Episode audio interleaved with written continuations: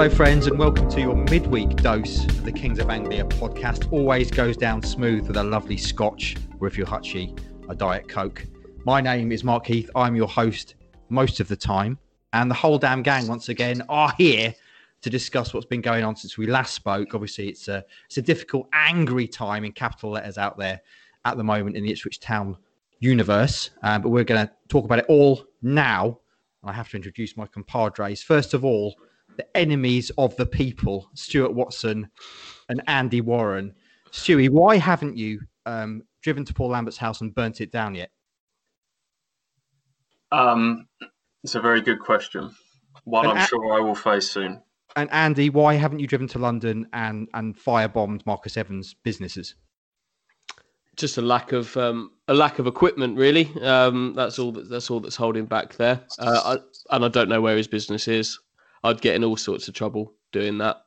Set fire to the wrong, the wrong things. I did set fire to my own, my own, uh, my own grill last night though. Um, bit of bit of fat got in there. um, so yeah, that that was last night. Anyway, I digress. Sorry. You are both an absolute disgrace. Um, but your ideas up, please. Uh, someone who is also an absolute disgrace, but for different reasons. Ross Halls, how are you? I'm good, thank you. Very good. How, how how is your how is your voluminous beard? It's getting bigger by the day. I'm looking very much. I'm a hairy man anyway, but I'm getting very much hairier on top. by the by the end of lockdown, you're going to look like Tom Hanks in Castaway. Yeah, pretty much. Wilson, Wilson. I'm looking James forward Wilson. to that. I'm looking forward to that. Uh, also, I learned something new about Andy Warren last night, in that he is a keen cyclist. I knew he rode, but um, he sent us a little video message from his ride last night. He's got all the kit. He's got the helmet. He's got the uh, he's got the road bike. He's just boshed out, you know, the odd 14, 15 miles just to keep the legs ticking over. Very impressive, Hutchie. And of course, very important for a, a cyclist to protect one's genitals. You've got the uh, you've got the padded shorts as well. Yeah, it's turned me into an action man with a very smooth a smooth groin area. Have you, have you started shaving your legs like cyclists do? No, no. that's that's the next stage. I, am not I'm not lycra'd, um, which is a, an important phase that I've held back from. I'm I'm not ready for that yet, but yeah, I, I debuted my padded shorts last night. That does turn you into a bit of a, a eunuch, um,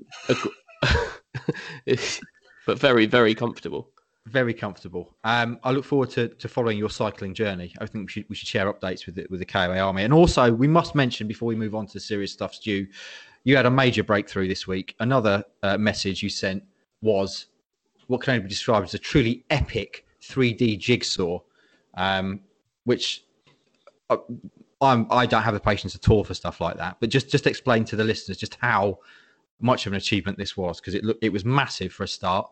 Game of Thrones you've been working on it every night to zen yourself out, to to zone out from the day to day rigors, and and now it's complete. Break through or break down? I don't I don't know I don't know what's more uh, apt. Uh, yeah, it's a puzzle I bought for my wife last Christmas. Never opened it, so uh, got stuck into that. It's one of those puzzles that doesn't have a lot of. Um, it's like a big map. Yeah, there's not there's not a lot to go on. But um, while she's been watching rubbish telly I'm not interested in. I've, I've been I've been doing a lot of puzzling. It's incredibly impressive. The only the only thing I see now is what you're going to do with it. Uh, at the moment, I've slid it underneath the sofa where it will probably just gather dust because I just can't can't face taking it apart at the moment. But it will have to be dismantled at some stage. Fair enough. Right then, boys. Um, Hutchie, you, are you, what you what you yeah, sorry. Um, one of those blokes that I was talking about the other day who was coming to do the patio has just turned up um, and is currently in our in our garden. Fortunately, my wife is here um, and was able to sort it. Ah, should, okay. Should, should have remembered he was coming at eleven o'clock. Can I just ask before we move on, Mark? You have you have workmen in your abode at the moment. Getting, I do. Uh, getting your various bathrooms done. Hmm. Three mm. toilets seems a bit unnecessary, but there you go. Um, it's just, Andy, you've also got yeah, it's boring, but it's yeah. my life. Uh, uh, has anyone mastered the art of, of talking to um, and and sort of communicating with with said workman? No, no, I'm te- I'm terrible at it. Um, I never feel less of a man than when I'm conversing with with someone doing work in the house, and I always overcompensate. So at the start of this, we had a, a bit of an issue um, because I was asked what sort of boiler we had, and rather than admit that I don't know, um, I just blustered and went, "Yeah, mate, it's a combi." Um, which which then, which then which then caused issues because the shower that we've selected doesn't work unless you have that boiler. Um, so it led to quite a lot of extra work for them and gnashing of teeth uh, and installing of pumps. Um, but I can't help it. I, I, you know, I just go into into raging stereotypical man mode whenever um, I'm around uh, workmen. Uh, so yeah, it turns out I've got no idea what, what boiler I've got. I don't know. I don't even really know properly how to turn the water off in the house, to be honest. Um, I go a bit Alan Partridge when it's me. You know, when he puts his foot when he puts his foot up on the workbench and goes a bit extra cockney. oh, did you see? Did you see the match last night? Yeah, I mean that is that is the one common denominator, isn't it? You've always got football to fall back on. Unfortunately, the guys that are, that are doing the work here at the moment are big town fans. So before we started recording, I was having a chat with them about the, the state of play at town, um, which brings me on, segue style, into the state of play at town. Um, obviously, we talked a lot on Monday about things um, that are happening that aren't ideal. Uh, but Hutchie, you um, there was a story earlier in the week saying that Evans was uh, was on the brink of sacking Lambert after fallout with players, all sorts of stuff. Um, kind of widely speculative claims. Um, you got to actually doing some proper journalism around it. Uh, and we dropped a story yesterday saying that, that Evans still very much is backing Lambert. Um, can you can you talk a little bit about that? Oh, did, didn't that go down well? Um, yeah, that's what that's what people wanted to read, wasn't it? Yeah, I think there was a story came out the other night, and whenever whenever stories come out like this, there's always a you know there's great intrigue around them, um, and then and then it turns on a question of like when when are you guys going to do it? When are you guys going to do it? And uh, on on this occasion, we do occasionally pick up those stories and run them. Certainly in transfer rumor states, we run them kind of. This is a transfer rumor. It's been presented by this this this website or this journalist. Um, here you go. But on on this occasion, we felt that it was that it was worth doing, for want of a better phrase, properly. Um, given what Stu and I had been hearing from from senior figures at at Ipswich Town over the course of the last two months, really about about Paul Lambert's decision uh, position, and and it kind of remains as that. Really, He's, Marcus Evans gave him a public backing at the start of December, and and since then, I think they've what they played four games, won two, and lost two of those, and and and not an awful lot, not an awful lot has changed from there. He retains the backing of of the owner. It's not what people wanted to hear, but but that is the state of, of play at Ipswich. Um, the article you mentioned there talked about a dressing room mutiny, which uh, a mutiny would essentially be Luke Chambers kind of locking Paul Lambert out of his office and assuming control of the club. Um, that hasn't happened, but we do know there's there's unrest there. It's not a particularly it's not a harmonious camp at all times, but I think mutiny is maybe taking it a bit too far, uh, and that, and that is that is the state of play at Ipswich, and and sadly it doesn't really match with with maybe what what fans think and what fans can see, but it was our, our duty to to report what what we know to be the case. Yeah, absolutely. Uh, what we have to do, of course, is report what is actually happening, whether whether fans um, want to read it or not. Uh, also, on the on the mutiny point, Hutchie, of course, it was technically a mutiny, Chambers should have been beheading Lambert uh, and, and, taking control of the ship, which would be one hell of a story. Um, Stewie, in terms of Evans backing Lambert, he's placing a lot of stock in the, the injury situation, isn't he? Yes, that's what we're led to believe. That um, he's convinced that, that this playing style, which I've said on here from from right back in the summer, that a lot of this has come has filtered down from the top. Marcus is, is more hands on than than ever before at the start of this season, and um, so he he's been the one that's kind of driven this this playing style. That's why he's stressed about the the green shoots. I don't know how much he's wanting to see that and convincing himself that the ideas he's kind of led Lambert down the route of this season is, is there to be seen. But so there's that element, and also the fact that he's convinced himself that um, that the players coming back are, are going to make a difference. And we we talked about this on the pod before. A lot of these players were fit last season, and it went a certain way.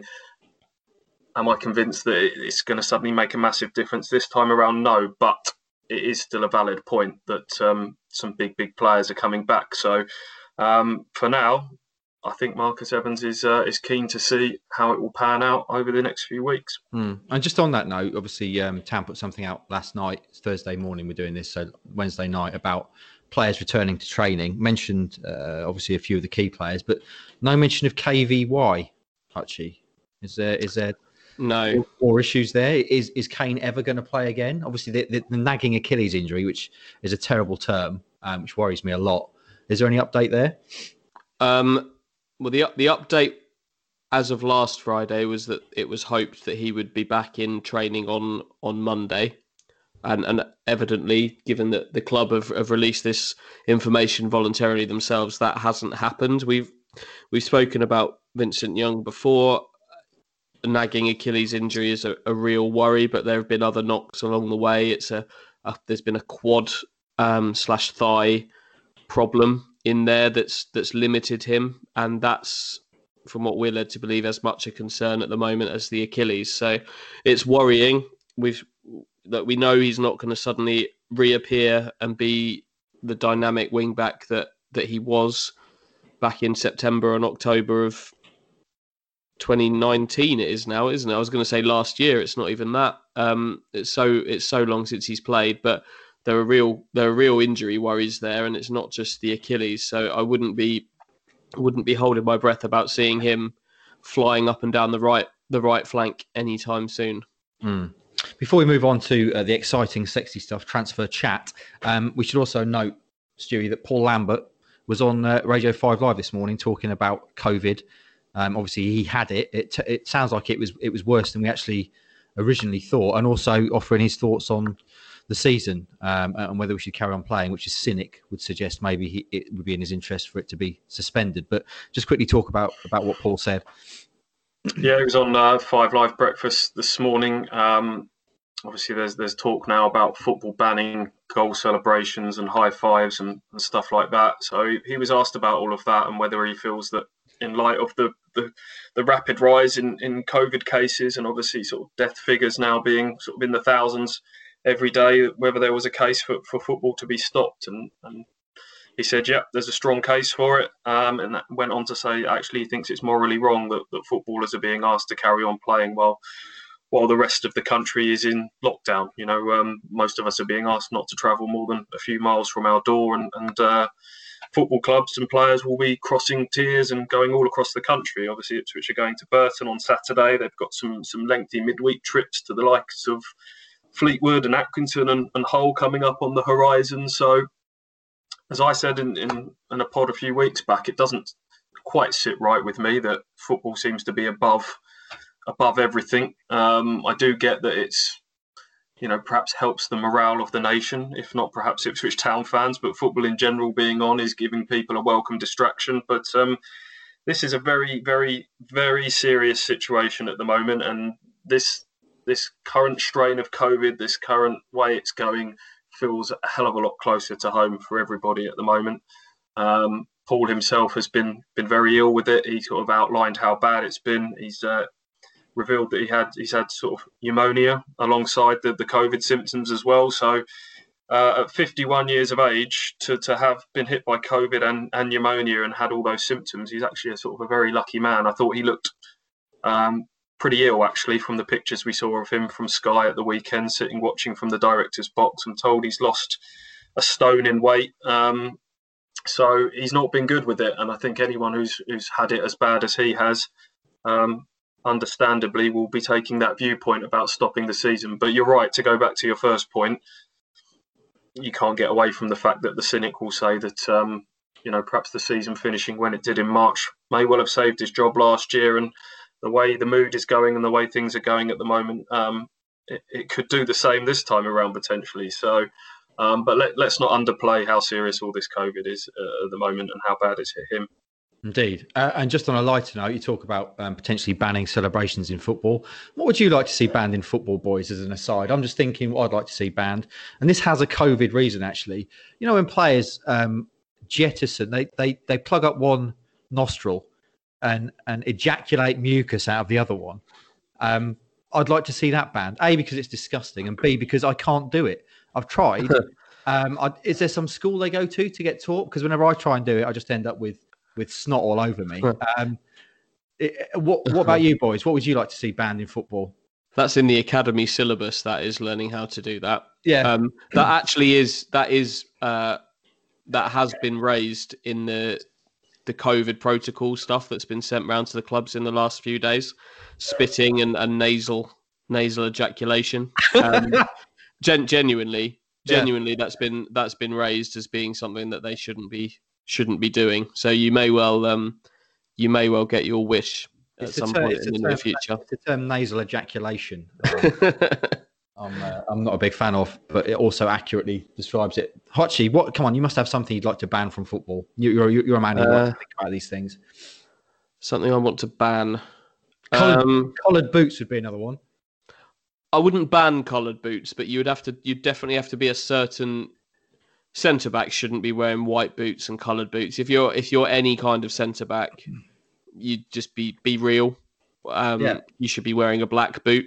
Um, if you're if you're a creative midfielder and good at it, you can maybe get away with a little bit of colour. But I, rather than banning things, I'd maybe have some tighter restrictions on um, on what boots can and can't be wear, worn, as well as banning squad numbers that you can't read uh, on striped kits. Just have a solid back to your shirt, please. I need to see who you are. You've got Um, obviously you've got very strict and, and, and sound views about um, numbers generally, haven't you? And Uh, yeah, we haven't got time to go into that, but there are there are there are some significant issues in the squad number the squad number world that need to be addressed. But that's a a podcast in itself, I think. that's an extra time special, maybe. Ro- Roscoe, you've been you've been quiet for a while. What would you ban from football? the the squad numbers thing really that Yeah. that would be uh, players you know defenders having big numbers people having 99 and just yeah just stupid squad numbers players that shouldn't be having that number.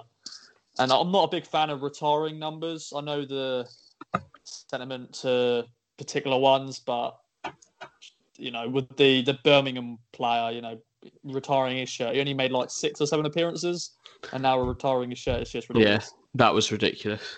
That's a very American thing, though, isn't it? And Stewie, obviously, you hate all American things. What what would you like to see banned from football? Um, third kits. Why, Yeah. why are we bothering with third kits? Some clubs barely even wear their away kit. Sack them off. Um, backward counting clocks. This is very specific to journalists. I know perhaps some fans in the stadium are nervously biting their nails and want to know how many minutes are left, counting down to zero. I just want to know what minute the game is in.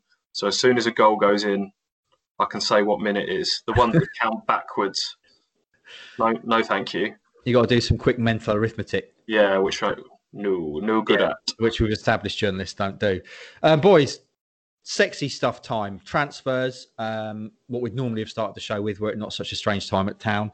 Um, ins and outs. There's been a, a couple this week. I'm going to start with you, Hutchie, because you're our transfer whisperer. Um, we already know about Luke Thomas, um, but there was another link to an attacker from Preston called Josh Harrop earlier this week. Tell us all about it. You might be better off going to Stu actually on this one because Stu Stu was aware aware of this one first. Um, but Josh Harrop, number ten, he's really a number ten. He can play on the wing. He's a number ten. Um, at, he's obviously at Preston. He's one they'd like. He's one they would have liked to have done last week. Um, and on a, on a more general on a more general note, there's a significant significant frustration there from I'm led to believe from Lambert and his and his coaching staff that these deals aren't done. Um, they Leo Neal spoke about g- going early and getting stuff done um, early in this window. That's been their aim in every transfer window to back to the dawn of time. And here we are in the- middle of January, January, and they've they've not managed to do anything. So, um, on a general point, there's a real frustration there that they've not added to this squad yet. Because I think there was a hope that even January the first, January the second kind of time that these these deals may have been done. Um, I'll let Stuart Stu maybe talk about Harrop a little bit more, but it, it's also worth saying that Harrop and Thomas is what they want. This isn't this isn't a, a plan B or or Thomas isn't the plan B, Harrop isn't the plan B. They want them both, and uh, mm. I think if they got them both, they would be earmarked as earmarked as starting eleven players. So that's the level to which they want to recruit these two. Mm. Stewie, talk a bit more about Harrop. Yeah, I mean, in terms of wanting to get deals done, perhaps a little bit naive to think that this type of player, a player that has been getting a little bit of game time higher up the league, and I can see why Ipswich want those because they've said we're going to get away from from players that are going to take several weeks to get up to speed. But those sort of players that are on the fringes of the team that they're at, you very rarely get them done in the first week of January because there's there's a chain and normally the, the, the club that's letting that said player out that has been on their bench and making the odd sub appearance will be wanting to get someone else in, and that's the scenario that they find themselves in. Certainly in the, the Barnsley case with Thomas, I think the Harrop one is slightly different. I think there's a bit of haggling going on over the contribution of, of wages. Ipswich thought they'd got themselves a, a bit of a, a bargain on the wage front. There was talk of only contributing sort of a thousand pounds of the wages. I think that's now a sticking point. Um, in terms of what Harrop can bring to the table, he's best known for scoring on his Manchester United senior debut. It was one of those end of season games where some of the kids get chucked in, started, scored, and then promptly turned down a new contract to go and sign for Preston. Um, during his time at Preston, he's very much been a sort of um, a bit part player. He's come off the bench as many times as he's, he's started. Um, had a whole season wiped out through a knee injury.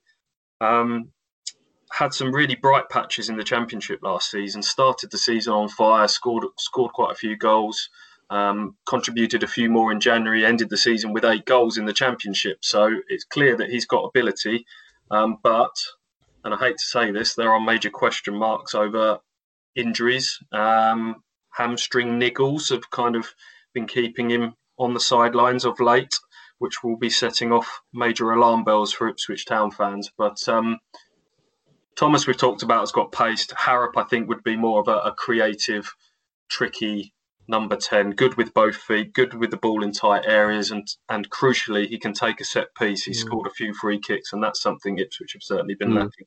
The set piece thing is what excites me. It excites me as much as anything really they've lacked that since the early days of luke garbutt even even he tailed off didn't he last season garbutt on his set pieces but him being able to add that would would be a major plus. I think the one the one knock and perhaps the reason why he's not playing at preston um, is that alex neil has spoken has spoken at length on many occasions about him needing to be more consistent. And there are also question marks over what he brings to the team in terms of tracking back, uh, work ethic, and and putting a shift in. He wouldn't be a Mick McCarthy player, that's for sure. But but this Ipswich team needs people that can unpick the lock at the at, at the other end of the pitch. That's where they're going wrong. Um, if they can carry a player that's able to offer that, I think you could maybe overlook a few of a few of those of those things. It would be one that would interest me, that's for sure. And I think it's the kind of the kind of player that Ipswich need, and it needs to be playing behind James Norwood. That's that's mm. also a key thing for me. If if you're going to get a player in like this, it needs to be with with James Norwood as the man playing in front of him. They, they do, Andy. I agree with you that, that obviously we've seen the expected goal stats and the lack of chances created, and that's why they're going all out for creativity. But on the flip side, I'd say you've got you've got Bishop and Edwards coming back, and there's also an argument that it's a bit of a lightweight team at the moment, and it's a team sort of perhaps lacking in a bit of physicality and fight and people that so Downs that puts so much pressure on Downs to come back and be that man that can do the, the graft and the breaking up and all of the ugly stuff that you have to do, especially in League One. And it's all very well thinking you're going to play pretty football and and uh, and play your way out of this division, but um, you know there there would be a huge, huge uh, weight on Flynn Downs' shoulder to do to do the ugly stuff around all of these other more fancy players. I think. Yeah, I think it would need Dozzell. I think Dozzell would need to step up in that regard as well. He's he's shown it at times, hasn't he? He has shown at times in games this season that he can have a bit more intensity about him in that side of his game. It wasn't necessarily there at the weekend against against Swindon, but yeah, you're you're right. It would it would need it would need Downs to be on it as well. I, I, think there are so many variables here that we're talking about the Ipswich need to get going, isn't it? It's probably a, a pretty a pretty good indictment of where where they're at at the moment. That that to to be the team that we think they can be, it needs Norwood to be fit. It needs someone pulling the strings at ten. It needs Downs in it. It's it is it, there's no quick fix to this is there? There, there are real issues all over the pitch. I, we, we've talked about fullbacks at depth. They they need to they need to get back to what they were in, in September and October time. I think there's an issue. I've never I've never been completely sold and I wasn't keen from the beginning on the, the partnership of the two young lads in the middle of the defence either. I think James Wilson while certainly no world beater um, he's not you know he's not going to be like a, a, standout defender. I think they'd really benefit from having him back in that side as well. I think I just think for this Ipswich team to be the success that we want and and think it can possibly be, the personnel on the pitch is going to end up looking quite different to to how it has over the last the last few weeks for sure. Mm. And in, uh, we, we're talking loan moves for both these, aren't we? They're not they're not permanent permanent deals. Fair yeah. enough. Um, Freddie Sears, we talked about briefly on uh, Monday, I think it was. Uh, any update there? Because obviously he was linked with a move to, to Colchester. Is that still um, kind of it's, out there? It's, it's still as it was, I think. Interest from Colchester, but nothing, nothing more than that. I think Ipswich would be naive to let him go before any of these other deals happened and before Gwion Edwards has proved that he's fit. So even if even if it did appeal to Freddie, which which which I can see reasons why it wouldn't. So yeah, in, interest there, but no no mm. move it's going to be interesting to see that sort of gap between what you can earn in League One and League Two is going to be a lot smaller now, and you might actually see some better quality players filter down to League Two quicker than they mm. might have done otherwise. Players that would have hung on and maybe not played as many games at the, the back end of their career, but stayed at that level just to, to earn, maximise their mm. earnings, might now be attracted. You know, it might appeal to Freddie to, to go back to the place that he, he lives, the club that he's been at before, be a star player at, the, at that level and probably still earn similar sort of money mm. given the uh, given the wage cap, yeah. or certainly not miles off of it for sure. Yeah, I think length length of contract is going to be is going to be a really big factor. I think uh, like teams that can offer mo- longer contracts on th- those same money. I think that's that will influence players moving quite quite considerably now. Rather than if you can offer someone a three rather than a one year with an option or something like that. I think that that could you could genuinely could see players moving between up and down those leagues quite freely. Any other sexy stuff to throw into the sexy stuff pot before we move on to the sexy, sexy, sexy stuff, which is the strike, boys? Um, no, I'd just sort of chuck in there that the the young Man City lad that's gone to Lincoln, Morgan Rogers, who is a sort of versatile winger slash number ten. Um, for his first sort of taste of senior football. He's one that has gone early in the window, and he's one that we understand Ipswich were were pretty keen on as well, but maybe um, sat on their hands a little bit too long and uh, have missed out on him. So it'd be interesting to see uh, how well he does for a, um, a high flying Lincoln mm. side mm. going forwards. Mm, you snooze, you lose. Um, Janoi Donacien is is still a, a, player where there's there's interest in him from from clubs in League One. Um, it wouldn't shock me if that moved on maybe in some way a little bit over the next week or so.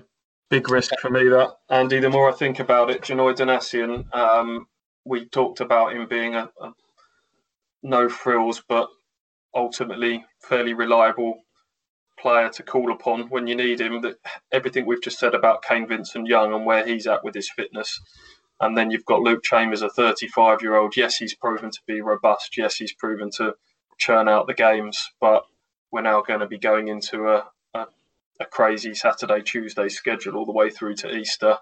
Um, where if Chambers isn't fit or if he's required at centre half, who is next in line to play right back if there's no Janoi Donacien?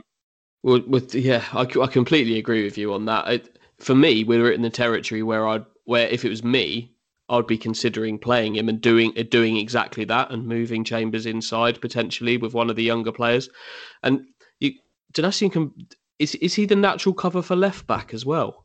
Which in my maybe Kenlock is absolutely nowhere to be seen these days. It's you don't get the impression that there's a, a lot of faith in Myles Kenlock, and, and, and Stephen Ward is that brings the same issues that Chambers has got at, at right back. I'm, I'm really confused by by Janoi Donacien because there must Lambert must be seeing something or holding on to something from the distant past that that we're not seeing because well, he arrived on day one and was adamant that he's a centre back because he had him at Villa as an 18 year old and he was a centre back then.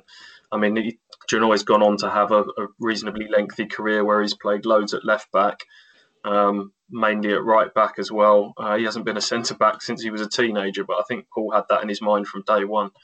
That's such a lazy. If if if that is if kind of teenage years at Villa Villa is is clouding that now. That that does feel like a, a lazy a lazy approach to a player, doesn't it? It's, for for me, it, it baffles me because uh, same with James Wilson. I'm not sitting here and saying that these guys are, are the future of Ipswich Town and taking them up to the the you know mid-table championship team pushing for promotion and, and taking Ipswich through the leagues, but they are perfectly serviceable perfectly serviceable League One players that are, steady, solid. The, the knock on Janoi at right back is that he doesn't offer the same attacking threat as certainly not as Kane Vincent Young, but that, that's I think that's unfair on any right back to make that comparison from what we've seen because because Vincent Young's kind of a special case in terms of that attacking threat. Albeit back in 2019. But I, for me, I, I, would be getting to the point where I'd be considering actually playing him in these games because called upon every few months, he doesn't let them he doesn't let them down. That's for sure. Yeah, well, uh, other than that, we're going to be looking what Gwion Edwards back at right back. I don't think we're ever going to see that again. Certainly the way he's playing on the wing at the moment, and then you're going down into the into the kids then Barry Barry Cotter, Dylan Crowe. These are players that are absolutely miles away from the first team at the moment. Either that, or you're sticking Woolfenden or McGuinness out at right back, which mm-hmm. which isn't ideal either. So I'm a little bit surprised that they're so desperate to get Janoi out of the building. I know they've got to get senior players out to to bring senior players in, but could come back to bite them that one. Just just picking up on that, Stu. If if you you wouldn't get rid of, of Janoi, and obviously they do have to get rid of a, a senior player, or at least um, get them off the off the out of the squad if you like. Who would you drop then? Who would you who would you drop out if not Janoi? I'd sadly be looking at some of probably someone like Emyr Huws at the moment. I, would be surprised if we see a lot more of him now. I think he's had enough chances to to kind of show that he can he can get back back to it. Um, was very poor last weekend, and now we've got Nolan coming back into it, Bishop Bishop coming back into it. If they are going to add a Harrop in as well, um, even McGavin, when fit, is, is probably sort of uh, above Emyr at, this moment in time, arguably. So I'd be looking to someone like him. Obviously, the Freddie Sears situation might develop, and, and that might be another senior player out the building. If if you've already got it pretty clear in your mind that players like that are moving on in the summer, um, I, would start sort of planning for that mm. now almost. Is there hmm. an argument that Cole Skuse might be one that they consider? They, if if he was fit, I genuinely think he would. I know I know he splits opinion. If if Cole Skuse was fit, I think he would have played significant games, significant games by this point. And certainly with Downs' absence, I think he would have been perfect alongside Andre. He's not he's not Mr. Muscle in there. He's not the physical enforcer, but he is the the cleaner upper. Um, I think he'd have been a really good partner for Andre. But given that we've not seen him and we're now in the middle of January and the signs are we're not going to see him for a few more weeks either, are you then is is that a consideration that you're, you're carrying an injured player? surely Emyr Huws would be a, a, more of a benefit to to skew than Skuse, wouldn't he? Given that he's actually able to stand on the football pitch. Yeah. What what is that? It sounds like an aeroplane is. Sorry, sorry, sorry, everyone. I think they're, they're just installing one of my three toilets. Uh... is that is that the gold one or the? That's, uh... that's, that's, the this is the platinum one, mate. Yeah, that's the uh, that's the, the special one. Um, Roscoe, yeah. you've been quiet for a while, Ross. Um, while we've been chatting, where do you stand on all this? What would you do with Donacien? Do you do you agree with the boys there? And if you wouldn't drop him out, who would you who would you get rid of? I've had a you know front row seat, listen to the boys. Um, yeah, I'd keep Janoi, as I've said before. Sorry about this. sorry about this. mm-hmm. But now, yeah, big fan of Janoi, and as as the boys said, you know, in a way, he's perfect cover for both right back and left back. So I think that'd be a silly decision to let him go. Definitely to another League One side. What if he does really well for that League One side, and then what if they above us? Well, How's Accrington is a very real destination of choice for him, and, and they're right up there at the moment, aren't they? So, Yeah. yeah, that certainly adds another layer to it. And what what about um who you drop out then, Roscoe? Ah, you know, obvious one would be Freddie Sears because you know it looks like his destination could be Colchester, which you know, as, as the boys already said, that he's uh, you know probably he still lives there, former club. Um, and I, yeah, I don't think he's been the same Freddie really. Like, he had a good start to the season, but I think he struggled um, once again playing on the wing. And then yeah, Huws possibly, but then Huws has been playing pretty much frequently in the in in this season in the league. Skuse as well. I know Andy said, you know, if he was fit, he would have been playing, but I just don't see Skuse playing anymore this season, Mm. really. Even if when he does come back from in- injury, he'll still be take a while to get back full up, full up and running. So. Yeah. Yeah, it's a good point about looking Skuse. How is he? Thirty-four now, Cole Skuse. Um, he's just come. He's been. He's had half a half a year out after having some knee surgery. Like you say, if he was fully fit now, I think he'd have a big role to play. I think they're lacking a bit of his his voice and experience and calmness and the goal that Twine scored at the weekend is, is does Skuse get a bit closer to him? I don't know.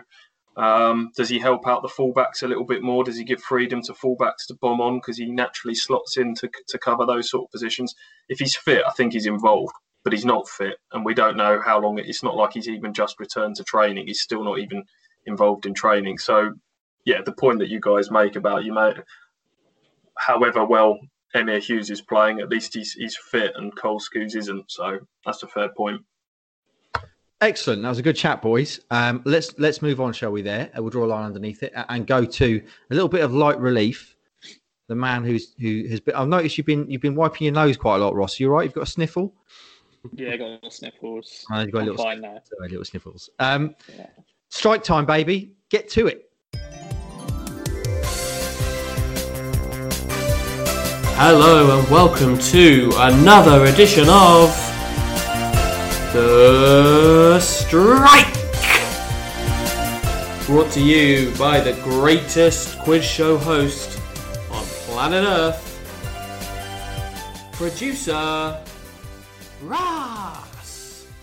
Same format, not going to change, never going to change. Is it I'll strike up is my it ever sleeve. is it ever gonna change? Can we just can we lock that down now? Uh, Never. Yeah, uh, possibly. If if I think of different categories and you know, If you can be bothered. where- yeah, if I can be creative, I'm not very creative with that sort of stuff. I think I was very creative with the current categories, so trying to top them, not so much. There's It's no So, um, there's no beating it. If it ain't broke, don't fix it. Sorry, Ross. Carry on. It's all right, it's all right, it's all right. So, blast from the past.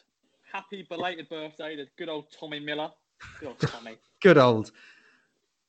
yes, one of my favourite players of all time. Um, how many goals did he score in 214 games for Town? What's a goal scoring midfielder? Cut, cut or penalties in there? I Uh, don't know if I've done this question before. Probably have on the strike, but is whatever. this was just it's just an open open guess? Um, yes, How many games did he play? 214. 214. Hutchie will know this almost certainly because I know he's a big fan of Tommy Miller as well. He's a close personal friend. Um, I'm going to say Tommy Miller scored uh, uh, 36 goals. Do you want me to go next? Mm. I, up to you. I can go if you want. Go on then. Forty. I'm gonna go forty-eight. Oh, the number I've got written down is 51, so I'll stick to that. And Hutch has done it bang on 48. Of course he has. I'm I'm sorry. I'm really sorry. I genuinely knew that. okay. Okay. Town flashback. It didn't hurt anyone's eardrums. That sounded very loud, even from myself. Um, but yeah, happy belated birthday to Danny Sonner. Good old Danny.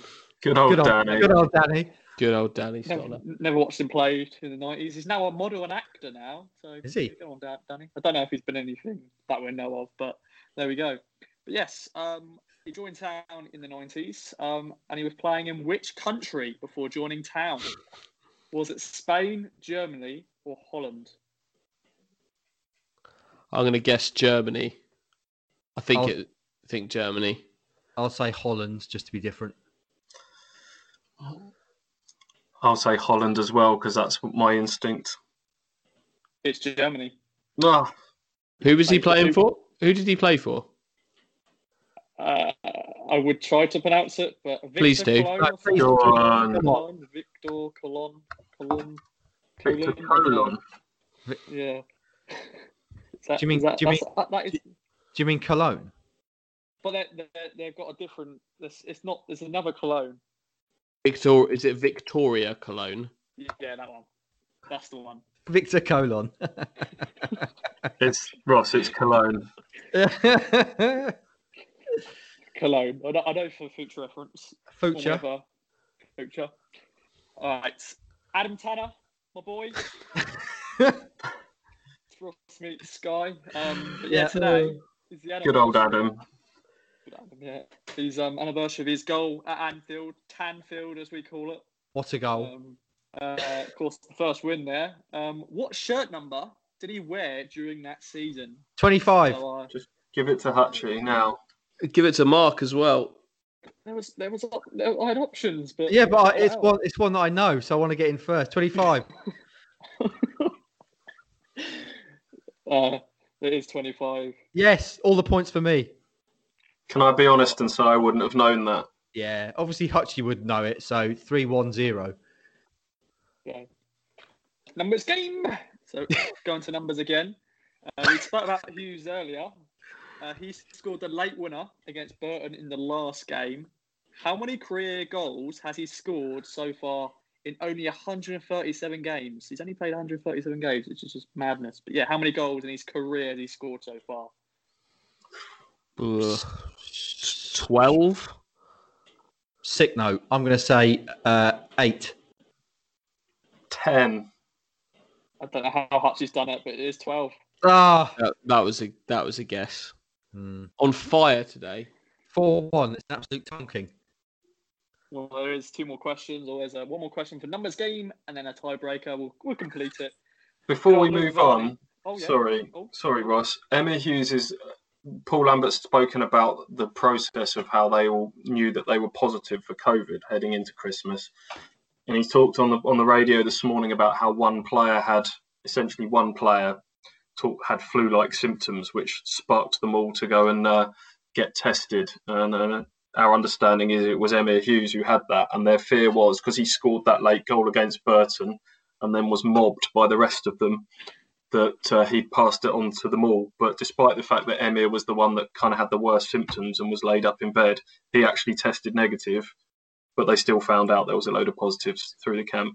So And just that, thought that I would. Uh, that came after the little chat that we had about him joking and coughing during the interview that I did with him while having COVID, which when Didn't the he club actually- he actually joked that it wasn't COVID, didn't he? During Yeah, the- he was that's the third that's the third time he, he'd done that this season. Yeah. and he wasn't lying either, so No, he he wasn't. obviously knew. He's from a medical family though, isn't he? He probably knew straight away. But that did spark a bit of a initial discussion between us about whether we would end up having to isolate and stuff like that, didn't it? But Mm. Fortunately he's okay. So Sorry, I've lost, I've lost track of where we are now. Hutchie's winning about 16 1, isn't he, or something, Ross? What's the. Yeah, I've got I've got one more question just to wrap it all up. Yeah. Um, Luke Varney, he's back at Burton, by the way. He's um Is he? he's 38 years old. He's played four games for them so far. That's probably why they're bottom of the league. Um, but how many goals did he score for Town in 58 games? Uh, He played 58 times for Ipswich. Yeah, madness. Phew. that's crazy. Scored Uh, three three different spells. I'm going to say four. Six. I'll say five. It's in the middle. five. It's Oh, five. come on. Really? I was gonna say I was I was gonna say four. Um, that was gonna be my guess. But when you when your luck's in, your luck's in. So yeah, there we go. We have got a tiebreaker, but it's pointless because there's no tiebreaker needed. So, Last got wins. If I'll put you I'll put it on, I'll put it on the line if you want. I'll put I'll put my I'll put the Let's title on the line. We- We need something to keep the people going. Next next goal wins.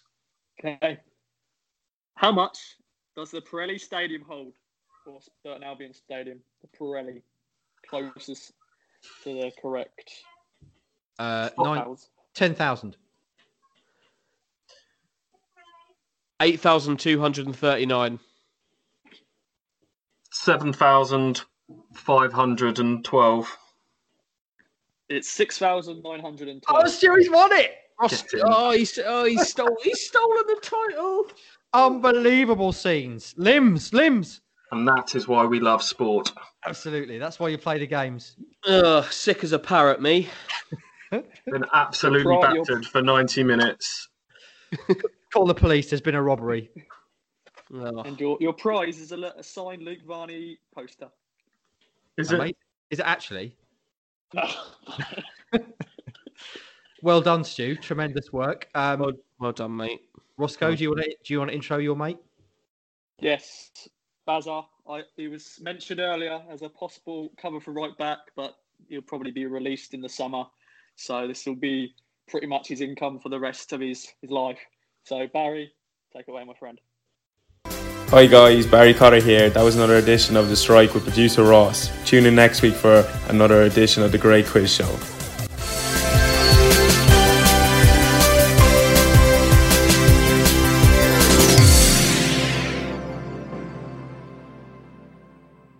There you go. Then a, a dramatic and some would say epic ending to the strike. Stewie wins the first strike of 2021 with a, a golden goal from the mugging. It's a mugging. That's what's absolute, absolute scenes.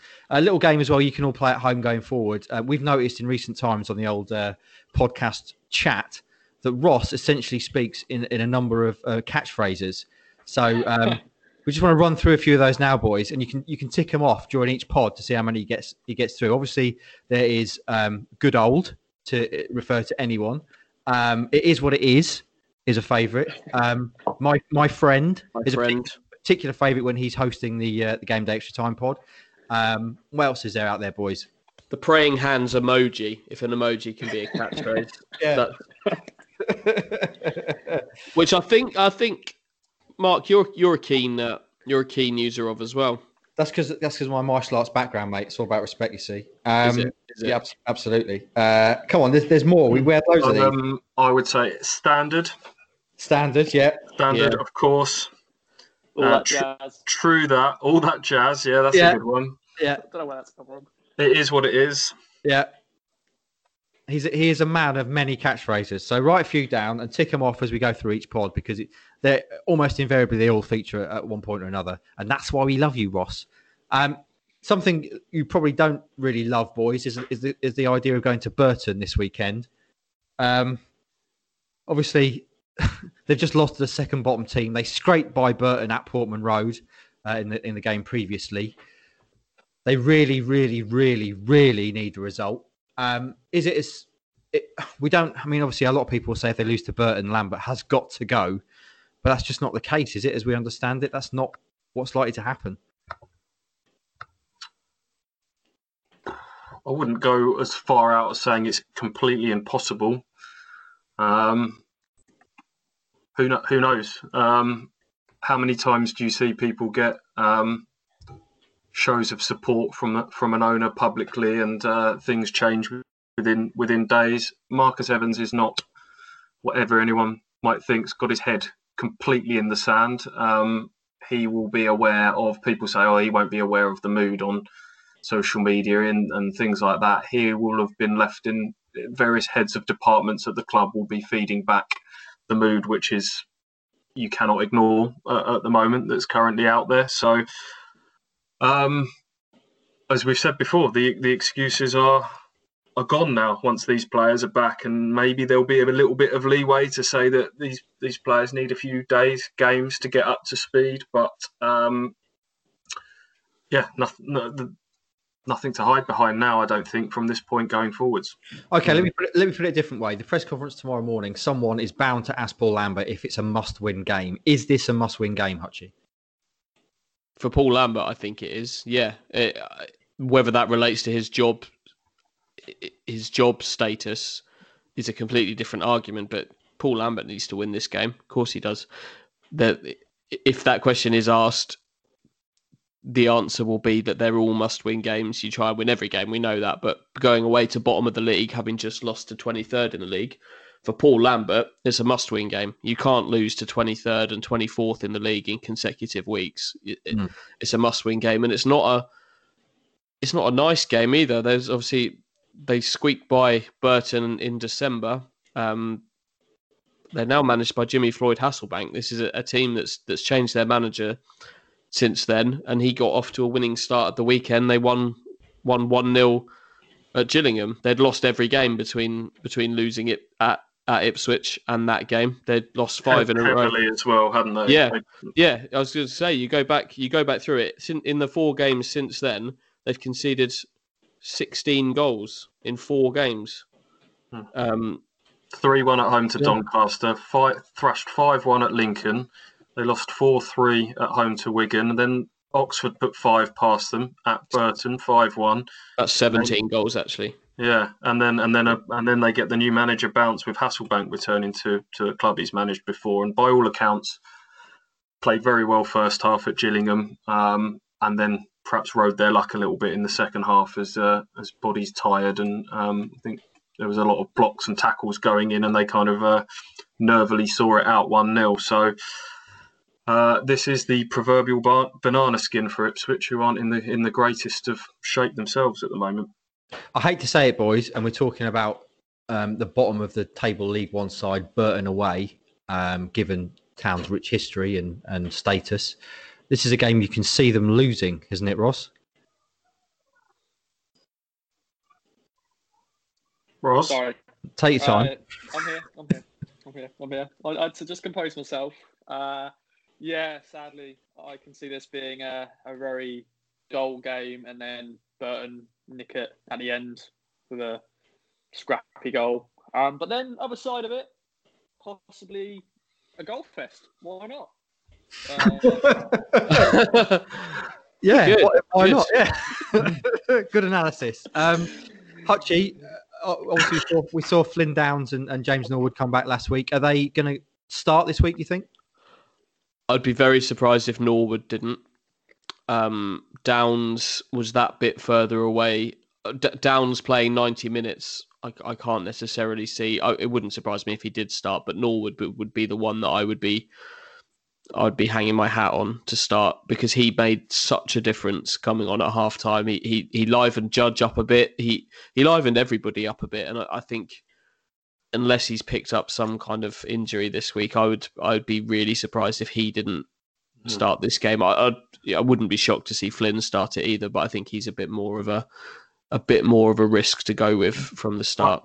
I think desperation might see both of them start, and I have really big fears about that because I don't think either of them were due to play 45 minutes last week. I think that was a that first half was so bad. We need to get these guys on, um, and I just I can't help but fear that desperation again will see them start, and that that there might be a setback for for one of them at the very least. Um, so that that's a big concern. I, I can't imagine Edwards, Nolan, Bishop will get chucked straight into a starting lineup, having only just returned to training on on Monday. Bench at best for them, maybe you know an impact off the off the bench as Norwood and Downs did last weekend.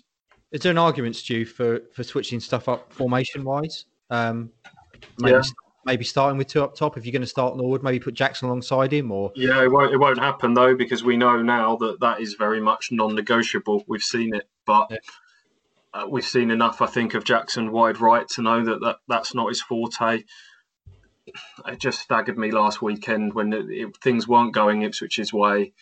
You've got to be flexible. Yes, we all wanted to see an identity this season. Yes, we wanted to see a, a philosophy and an end to the, the chopping and changing of systems and personnel. But there comes a time when things are getting a bit sticky that you just need to go to basics, look at what you've got available to you, and work out the best way of getting the best out of those players that are available to you. And right now, Jackson and Norwood as a front two would be my sort of back to basics go to. It worked last season. I just don't understand why you wouldn't you wouldn't try that at this moment in time. Um, that's that's the route I'd be looking at. what are you saying, Hutchie? Who would you play?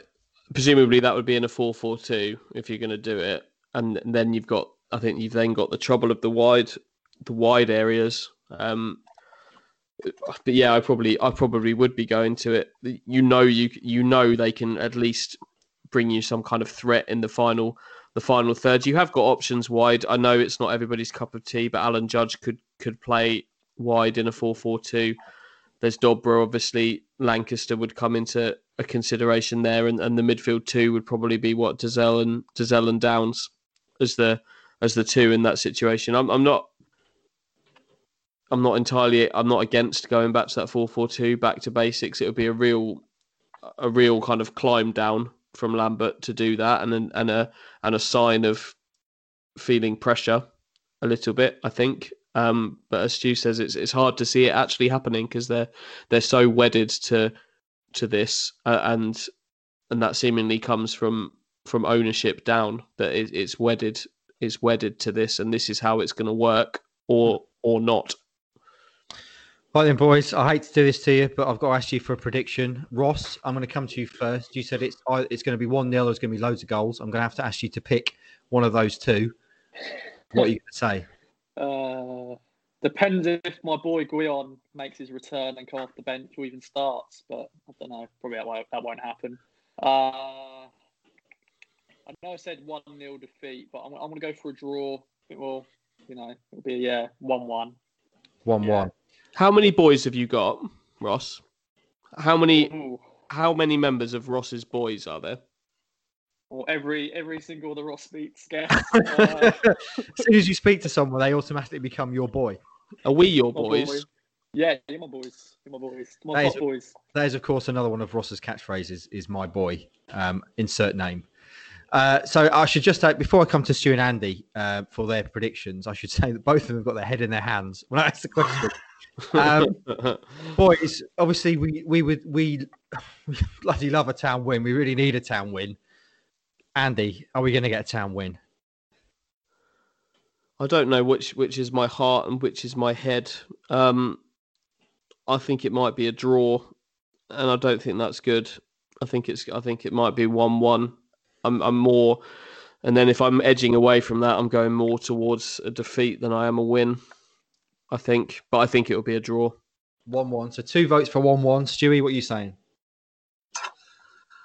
I think the first thing I would acknowledge is that I think there will be quite a few town fans that, dare I say, might secretly be wanting them to lose because of the situation we find ourselves in with Lambert. And there's a sense that Marcus has got his head in the in the sand, and that if it takes some short term pain to kind of get the club going in the right direction again, I think some people would take that at the moment. And what a sad state of affairs that's in. If there is anybody out there that is wanting to see their own side lose at bottom of the table, that's that's really sad, isn't it? Um, I think they'll win.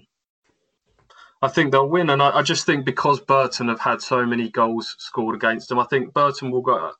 Burton will go ultra defensive. It sounded like it was very much a 4 5 1, back to basics, blocks, tackles, no nonsense clearances.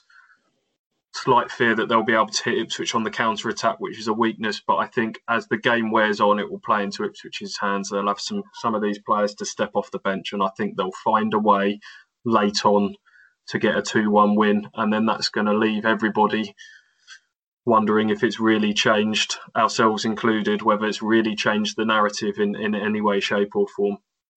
Is there anything that could happen at Burton which would change the narrative? I mean, in a highly unlikely scenario that Town go there and, and beat them four or five, does that even change anything? Surely that doesn't make a, a whole lot of difference against the the bottom. Yeah, I, I think yeah, and it's go there and win comprehensively four or five, and I don't know, Downs and Downs and Norwood both look really good, and Edwards Yeah. comes off the bench and Yeah. and looks like he did at the start of the season. I think that would go away to edging the narrative back in a different direction, certainly. But I think anything less than that sort of overwhelming positivity um, would do little. You know, if it is a sort of a uh, hard fought, edged single goal victory, I don't think that does a huge amount. No. Hmm. Okay, well, I'm going to predict a win because I like to try and remain positive, and hopefully Norwood gets among the goals, and as you say, that that is a way at least of, of starting to change the narrative. We we shall see. Um, follow it with the boys; they'll be making the trip. Uh, obviously, Roscoe will be online after the game with the game day guys as well, getting reaction from fans, uh, and Stewie and Andy will be bringing you reaction from the ground as well. Um, boys, is there anything else to, to mention before we, we take our leave? No other business. No other business all round. Well, thank you once again for listening to us. We know it's a tough time to be a town fan at the moment. We are with you. We stand with you, shall we say? Um, and we will see what happens at Burton this weekend. Um, as ever, please leave us a five star review on iTunes because um, it helps us greatly visibility wise in the charts and follow us across all our social medias uh, Kings of Anglia on YouTube, Twitter, Instagram, and Facebook. Please, please, please, please, please, let's have a better performance at the weekend. Let's have a town win and hopefully we can have the first happy Monday of the season when we speak again next week.